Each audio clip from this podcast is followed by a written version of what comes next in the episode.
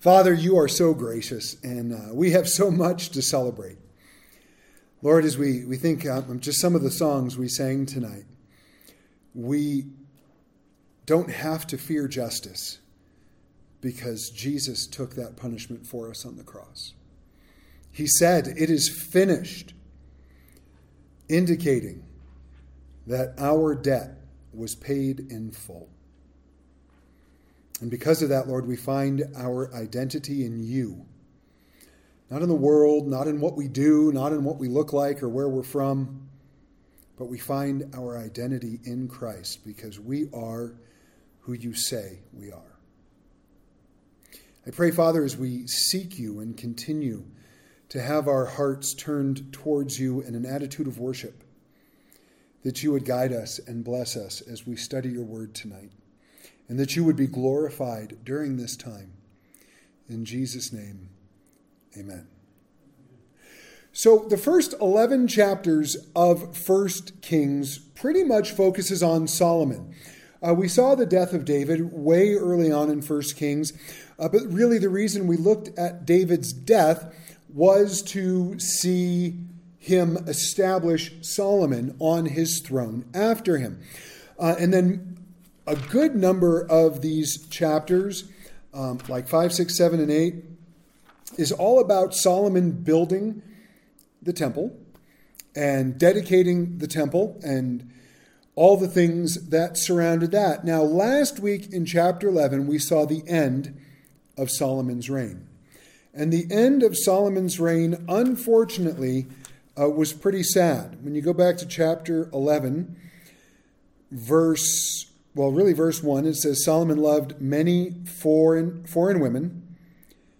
And verse 4, it was so when Solomon was old that his wives turned his heart after other gods. Now, we looked at the book of Ecclesiastes, and it would appear that Solomon repented before his death, but God told him because his heart had been turned away and he was worshiping all of these idols that he was going to take 10 tribes away from him to create the northern kingdom, but he would leave to Solomon one tribe. Now, he said, I'm not going to do it during your lifetime, but I'm going to do this to your son. Now, Ezekiel 18:20 makes this statement: "The soul who sins shall die.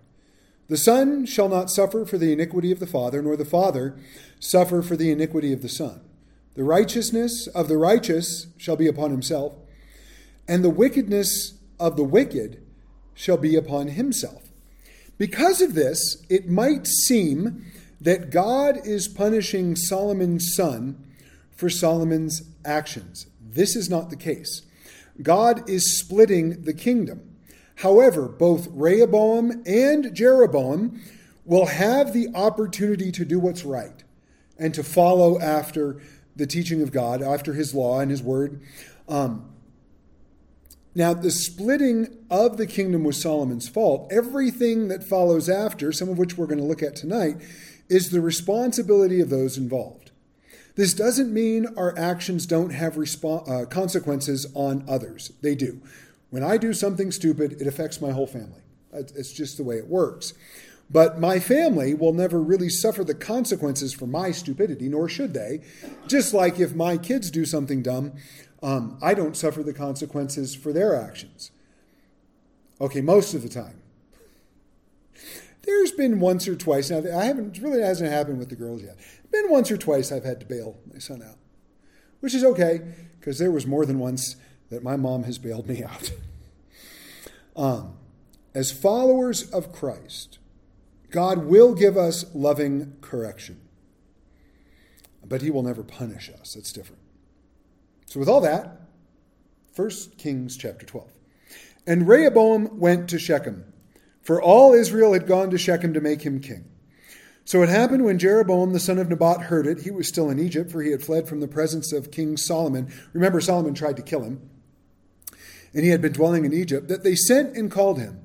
Then Jeroboam and the whole assembly of Israel came and spoke to Rehoboam, saying, Your father made our yoke heavy.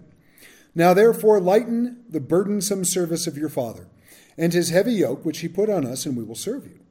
So he said to them, Depart for three days, then come back to me. And the people departed. Then King Rehoboam consulted the elders who stood before his father Solomon while he still lived, and he said, How do you advise me to answer these people? And they spoke to him, saying, If you will be a servant to these people today, and serve them and answer them and speak good words to them, then they will be your servants forever. But he rejected the advice which the elders had given him, and consulted the young man who had grown up with him who stood before him. Uh, it's suggested that these young men were probably his half brothers. Uh, you have to imagine 700 wives, 300 concubines, probably had a few siblings. And it suggested that that's who these young men were that he consulted. And in verse 9, he said to them, What advice do you give? How should we answer the people who have spoken to me, saying, Lighten the yoke which your father put on us? Then the young man who had grown up with him spoke to him, saying, Thus you should speak to this people who have spoken to you, saying, Your father made our yoke heavy, but you make it lighter on us. Thus you shall say to them, My little finger shall be thicker than my father's waist. And now, whereas my father put a heavy yoke on you, I will add to your yoke. My father chastised you with whips, but I will chastise you with scourges. Uh, the work uh, the word there literally is scorpions. Does anybody have their Bible that does it say scorpions in their Bible? It says scorpions because that's actually what the word is. Um, it comes from um, uh, the word. We, we talk about the scourge that they used in Rome, where they embedded bits of glass and whatnot into it. Um, there was a version of that in the ancient East uh, or mid, Middle East is where this was all taking place, um, that they called a scorpius. Uh, and they called it was the same thing. They would embed bone and rock into the leather strips of the whip uh, to inflict greater punishment, but it was called a scorpius. Um, so he wasn't going to like throw scorpions at people. That was the name of the whip. So Jeroboam and all the people came to Rehoboam the third day as the king had directed, saying, Come back to me the third day. Then the king answered the people roughly and rejected the advice which the elders had given him. And he spoke to them according to the advice of the young men, saying, My father made your yoke heavy, but I will add to your yoke. My father chastised you with whips, but I will chastise you with scourges or scorpions. So the king did not listen to the people, for he turned, for the turn of events was from the Lord, that he might fulfill his word which the Lord had spoken by Ahijah the Shilonite to Jeroboam the son of Nebat. Now, when all Israel saw that the king did not listen to them, the people answered the king, saying, What share have we in David? We have no inheritance in the son of Jesse. To your tents, O Israel. Now see to your own house, O David. So Israel departed to their tents, but Rehoboam reigned over the children of Israel who dwelt in the cities of Judah. So we're going to stop there for a minute. So this is what happens. This prophet Ahijah told Jeroboam that the, the kingdom was going to be split and Jeroboam was going to get the northern kingdom. When Solomon finds out, he tries to kill him. When Solomon dies, Rehoboam becomes king, Jeroboam comes back, and he, with all the people, right, they come and they, they make a simple request. You, you have to imagine, we read about the ridiculous wealth of Solomon. We read about what the governors of the various areas had to bring him month by month just to feed his household, right? It, it was insane. And then on top of that, all that was happened, the labor force and all that that took place to build the temple. So their request isn't unreasonable, right? Your, your dad, for the last 40 years, has taxed us up one side and down the other.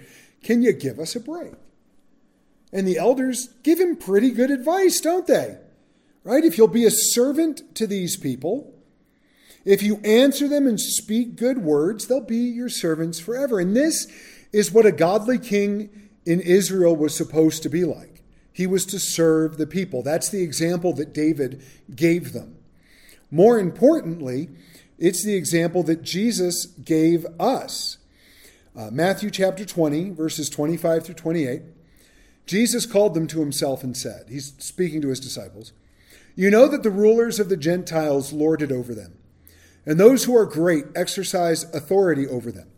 Yet it shall not be so among you. But whoever desires to become great among you, let him be your servant, and whoever desires to be first among you, let him be your slave just as the Son of Man did not come to serve, but to be, not to be served, but to serve, sorry, just as the Son of Man did not come to be served, but to serve, and to give his life a ransom for many. A servant will always put the needs of others ahead of their own. And so the, the elders said, this is, this is what you should do. You serve the people, and guess what's going to happen? They're going to serve you. And he goes, Yeah, I, I don't like that. So he goes to the young men and asks them, What should happen? And they said, Oh, go tell them you're going to make things worse. Right? Because that's selfishness. That's pride. That's not somebody who is going to serve the people, but somebody who's going to take advantage of the people. So, verse 15 said he didn't listen to the people, for the turn of events was from the Lord. And, and in the end, they said, We have no part with you. Israel, to your tents. Now, we're going to read a little bit more about that in a moment. But what this brought up in my mind was a really interesting tension that we find throughout Scripture between the sovereign will of God, right? The turn of events was from the Lord, it says in verse 15, and then the free will of human beings because the king did not listen to the people. So here we have the king making a choice, a bad choice, but a choice nonetheless. And we have the sovereign will of God really prophetically coming to pass. So God is sovereign. We know that. He is the ruler over all things. He is all powerful, He is all knowing, He is all present, and all of creation. And I'm not just talking about creation as we see it here on earth, or even what we can see through our telescopes, but all of the cosmos. He controls, it's His and we have free will. Really? Ephesians 1 11 through 14. I love this verse because it both shows up, or these three verses, they both show up. In him, speaking of in Christ, we have obtained an, an inheritance, having been predestined according to the purpose of him who works all things according to the counsel of his will. So, what does that say? That says we were predestined according to the counsel of God's will. Predestined according to his sovereign will. There you go, predestination. So that we who were the first to hope in Christ might be to the praise of his glory. But then it goes on In him you also, when you heard the word of truth, the gospel of your salvation, and believed him, were sealed with the promised Holy Spirit, who is the guarantee of our inheritance until we acquire possession of it to the praise of his glory. So predestined according to his word or his will, but then we heard the gospel and believed. Sovereignty of God and our free will seen at the same time. Right? And we see that all throughout Scripture. When we studied the book of Romans and we looked at Romans chapter 9 and Romans chapter 10, we see that tension. Right? We see it multiple places.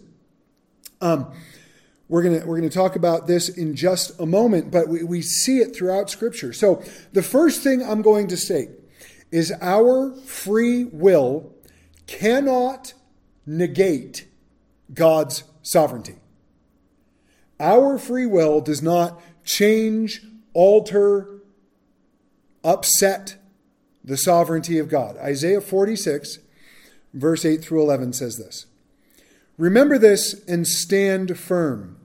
Recall it to mind, you transgressors. Remember the former things of old, for I am God, and there is no other.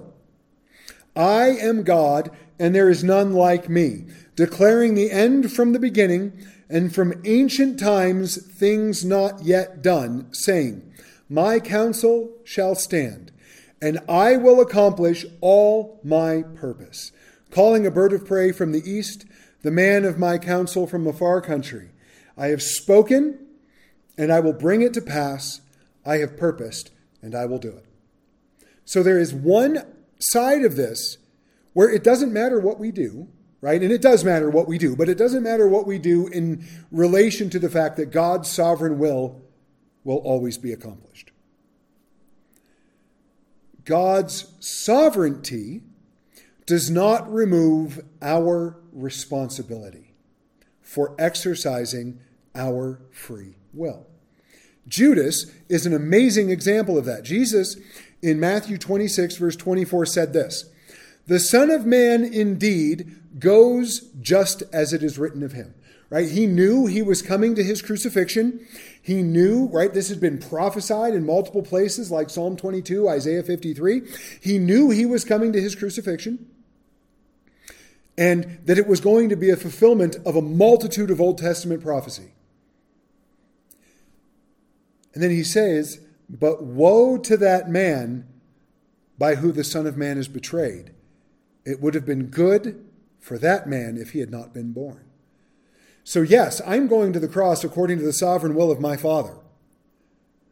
But for the person who betrayed me, they are responsible for their actions. And that's a lot. Now, here comes our issue that we see, and we've seen it for hundreds of years, right? This is not a common issue or a, a, a new issue, um, but it's around a lot because we see a lot of Christians, scholars, theologians, pastors, so on and so forth, who try to force people into one camp or the other. Where we see this a lot is the argument between Calvinism and Arminianism. Now, unfortunately, uh, if you go back and you study history really well, uh, uh, Joseph Arminius, uh, who Arminianism is named after, was a heretic. Um, so it's really sad that any anything biblical would be named after him. Um, and, and John Calvin did not teach the extreme version of Calvinism that is sometimes taught today. Uh, Calvinism teaches that we are predestined right? If you break it down to its simplest form, we are predestined by God, elected for salvation. The Bible clearly teaches that. Arminianism, if you get rid of all the heresy, um, his big thing was is that we have to choose to be saved. Now, the big difference then is Calvin, Calvinists then argue that you can't lose your salvation. And an Arminianist will argue every time you do something done, you've lost your salvation and you have to get saved all over again. That's not, neither of those are particularly true in Scripture. So, how do we reconcile these two things? We don't. The Bible clearly teaches that according to the sovereign will of God, I have been predestined to salvation, elected according to his grace. And because of that, he is holding me firmly in his hand, and no one can snatch me out. That's beautiful. The Bible also says that we have to believe the gospel in order to be saved, which is an exercise of our free will. And in an exercise of our free will, we are responding to God's offer of the free gift of salvation. And we can choose to not respond. Now, choosing not to respond is a rejection, but uh, we can choose to reject. But we still have that choice. God's not going to force it. Now, what I love about this is that faith is believing what we do not understand. I cannot fully reconcile in my brain, or even close to it, how God is sovereign and how I have free will all at the same time. How what He plans to get done will get done no matter what I do. But if I choose to follow Him and I choose to obey Him and I choose to, to walk the path that He's laid before me, then I'll be part of accomplishing his sovereign will on earth. Right? If, you, when you when you lay down, when you go to bed tonight, and you lay down, just start trying to think about that back and forth. And, and uh, when when your brain starts leaking out your ears, stop and go to sleep. Because it's okay for God to know things we don't know. It, he understands it. He knows how His sovereign will and our free will work together. He knows everything. He's all powerful. He's all present. We can trust him. We can rest in him even if we don't fully understand something. Going back to that message I referenced earlier, I, it, one of the things that the pastor I was listening to, John Mark Comer, he, he was talking about the, the idea that, that when you're in a church, you're not supposed to ask questions. And there, there are some churches that are that way. You know, whatever the pastor says goes, and we're not going to ask questions. We're not going to have discussions. We're not, we're not going to explore these things or, or anything like that. I thought that was just for women. oh, my. So, for the recording, Pat McKee said, I thought that was just for women. Uh uh Joan, uh, you, you, can, you can do what you want with that. Um, right? And, and if you ever, I, the church I got saved in, and I will always be thankful for that church because I heard the gospel there and I came to know Christ. But you weren't allowed to question the pastor. You weren't. Uh, one of the reasons we left the church is I went to the pastor on a specific issue uh, that the Bible is very clear about, right? It wasn't even a, like one of those issues where you, maybe it goes this way, maybe it goes that way. It was something the Bible is very, very clear about. And I said, okay, the Bible says this. And all I did was read the passage. And on Sunday, you said this. And those two things they don't line up for me. What? And he said, Well, you're just misunderstanding the Bible. I said, I, I, All I did was read it. All I did was read the passage. How, how is that a misunderstanding? Well, you're just you're just misunderstanding and misinterpreting. You didn't really hear what I said, and and and all of this stuff. And I'm like, okay, bye. If I say something that doesn't sound right, come and ask me about it.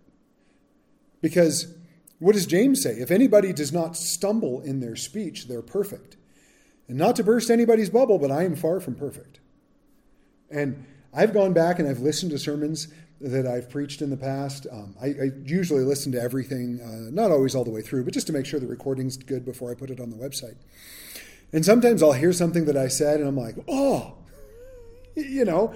Now, if it's if I said something that was that was unbiblical or, or heresy uh, on accident, um, I would never post that. But a lot of times I just listen to it and I I stumble over my words or I say a sentence wrong or I, I have to try to explain my way out of something because something came out of my mouth that wasn't what I intended.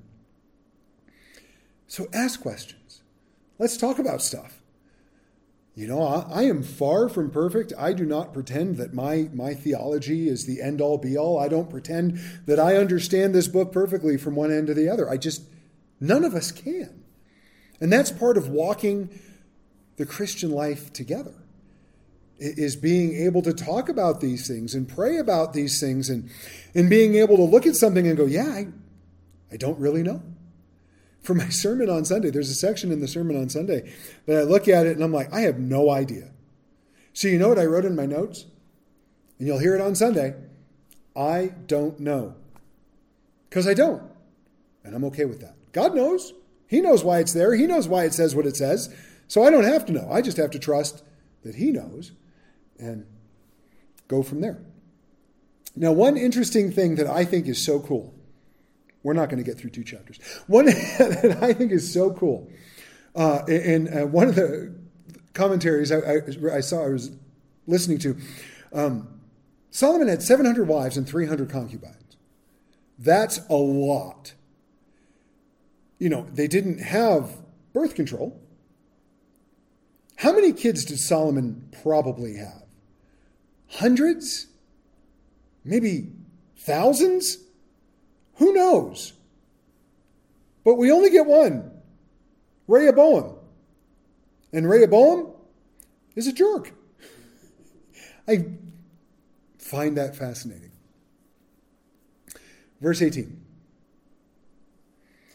Then King Rehoboam sent Adoram, who was in charge of the revenue, in other words, he was a tax collector, but all Israel stoned him with stones, and he died.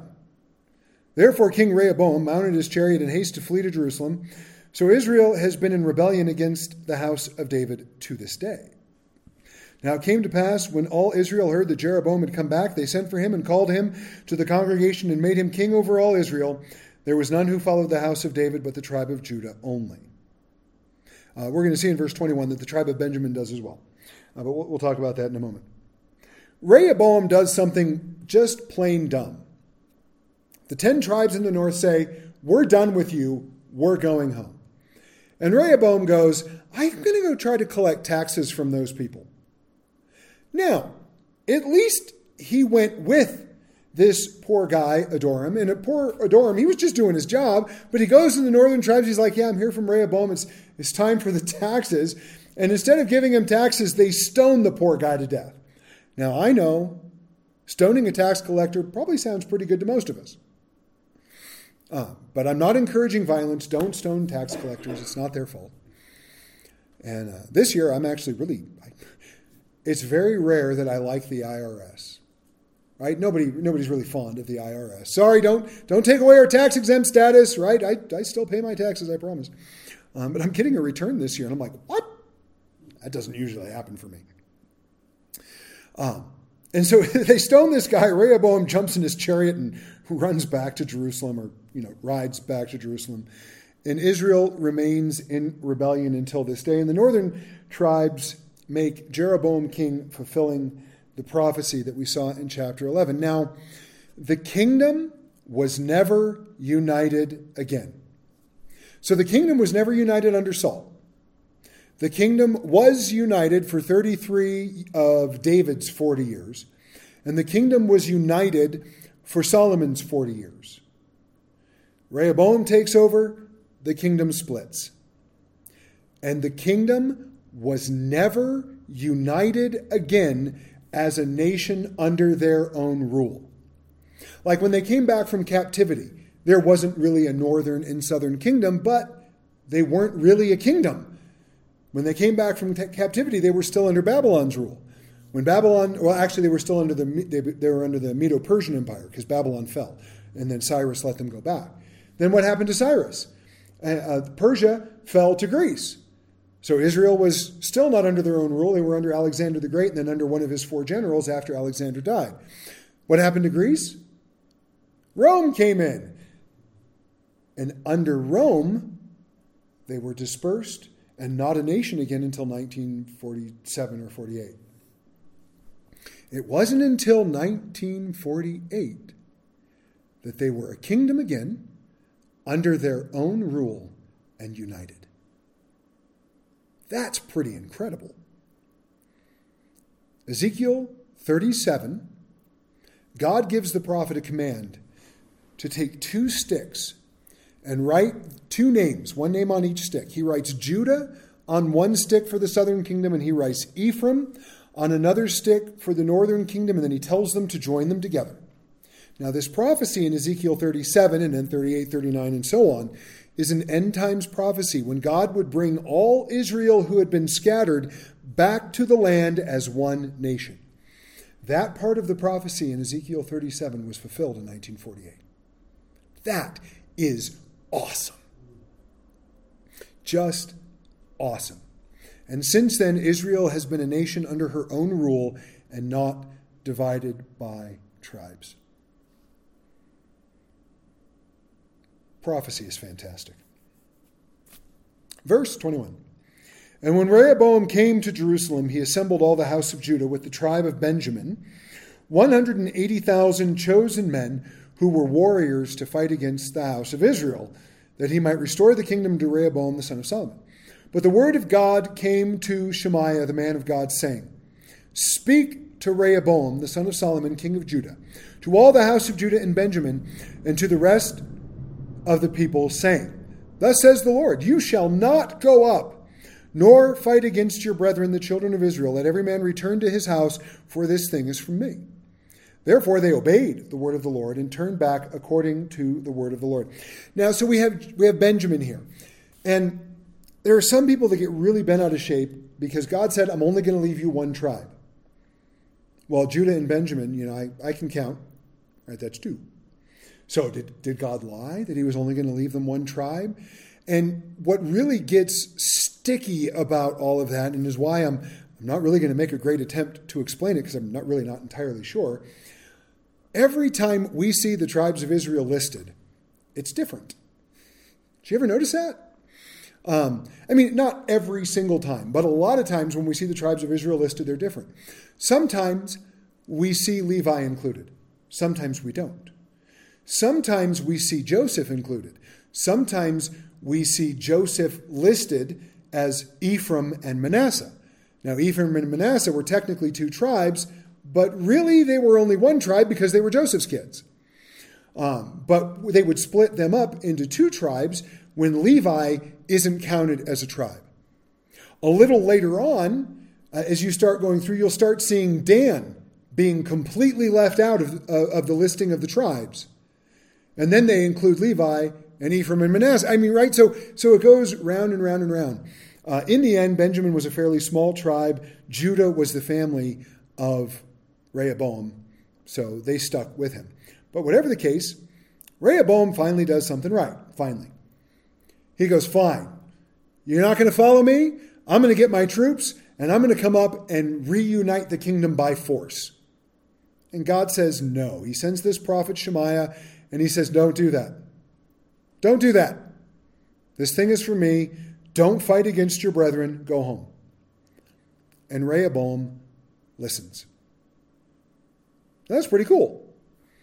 Uh, unfortunately, it's probably the last time Rehoboam obeys the word of God, and, and we'll see more of that as we move forward, but there it is. Verse 25.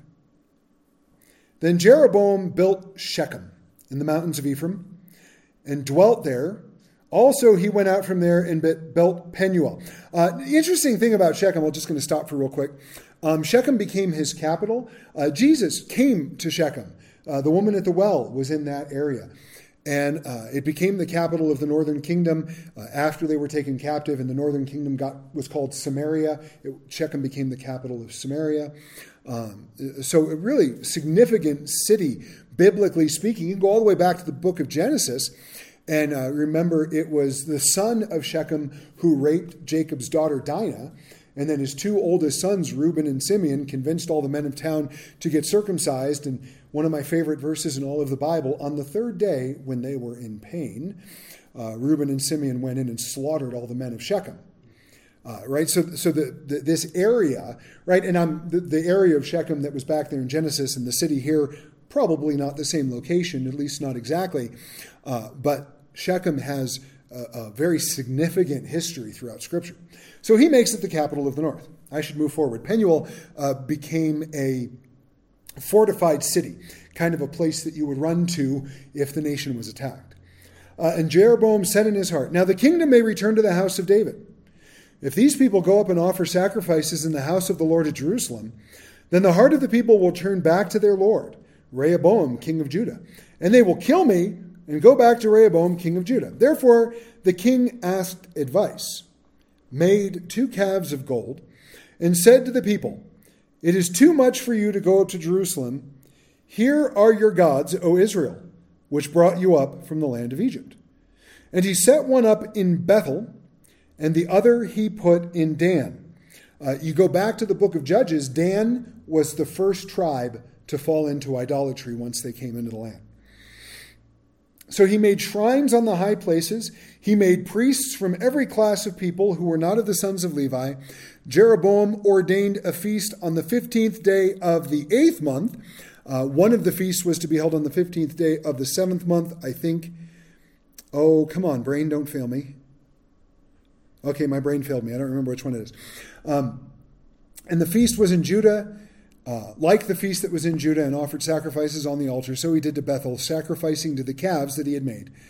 And at Bethel he installed the priests of the high places which he had made.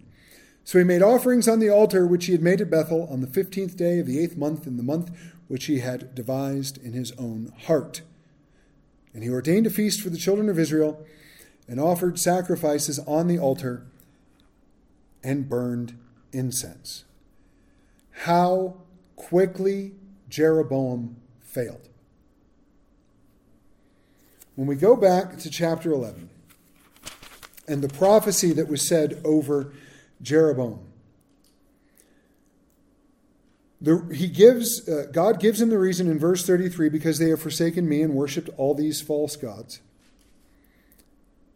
And then he says to him, in verse 38, it will be if you heed all that I command you, walk in my ways, and do what is right in my sight to keep my statutes and my commandments as my statute as my servant David did, then I will be with you. I will build for you an enduring house as I built for David, and I will give Israel to you. That's a pretty fantastic promise, isn't it? So listen, Jeroboam, Solomon blew it. I'm going to give you 10 tribes. When I give you these 10 tribes, do what I've told you to do. walk after me the way my servant David walked. And if you did, I'm going to make your kingdom great. I'm going to make your name great. I'm going to give Israel to you. Now, we don't have a time frame. Maybe it was a month, maybe it was a year. But whatever the case, Jeroboam goes, you know what? If they go back to the temple to worship, their hearts are going to turn back toward Rehoboam. Now remember that Jewish people were required, the Jewish males were required to go to Jerusalem three times a year uh, for, um, wow, the Feast of Tabernacles, the Feast of Unleavened Bread, and the Feast of Pentecost. Woohoo! That was out of order. It's the Feast of Unleavened Bread, then the Feast of Tabernacle, and then the Feast of Pentecost, then the Feast of Tabernacles. But they were required to do that three three times a year. And, and Jeroboam thinks, well, if they do that, well, then they're going to be at the temple. They're going to be down there in Jerusalem. They're going to see Rehoboam at the feast too, and their hearts are going to turn back. So, this is what I'll do. He asks advice, and then he makes two calves of gold. Absolutely incredible to me, because if you go back to the book of Exodus, Moses was up on the mountain, right? Receiving the tablets of the law. And all the people look at Aaron Moses' brother and go, What's up with your brother? Where, where, did, where did he go? We don't, we don't know what's going on. Do something. And Aaron says, All right, give me all your gold. So they give him all the gold, and he fashions a calf, a golden calf. And he tells all the people, This is Yahweh. No, it's not. But he tells all the people, This is Yahweh. And they decide they're going to worship the golden calf as though it's Yahweh. And the Bible says that they went into all kinds of, of uh, uh, what's the word, like revelry. It's a really nice way of saying they, they descended into sexual sin. Jeroboam knows that that took place. He would have had access to that.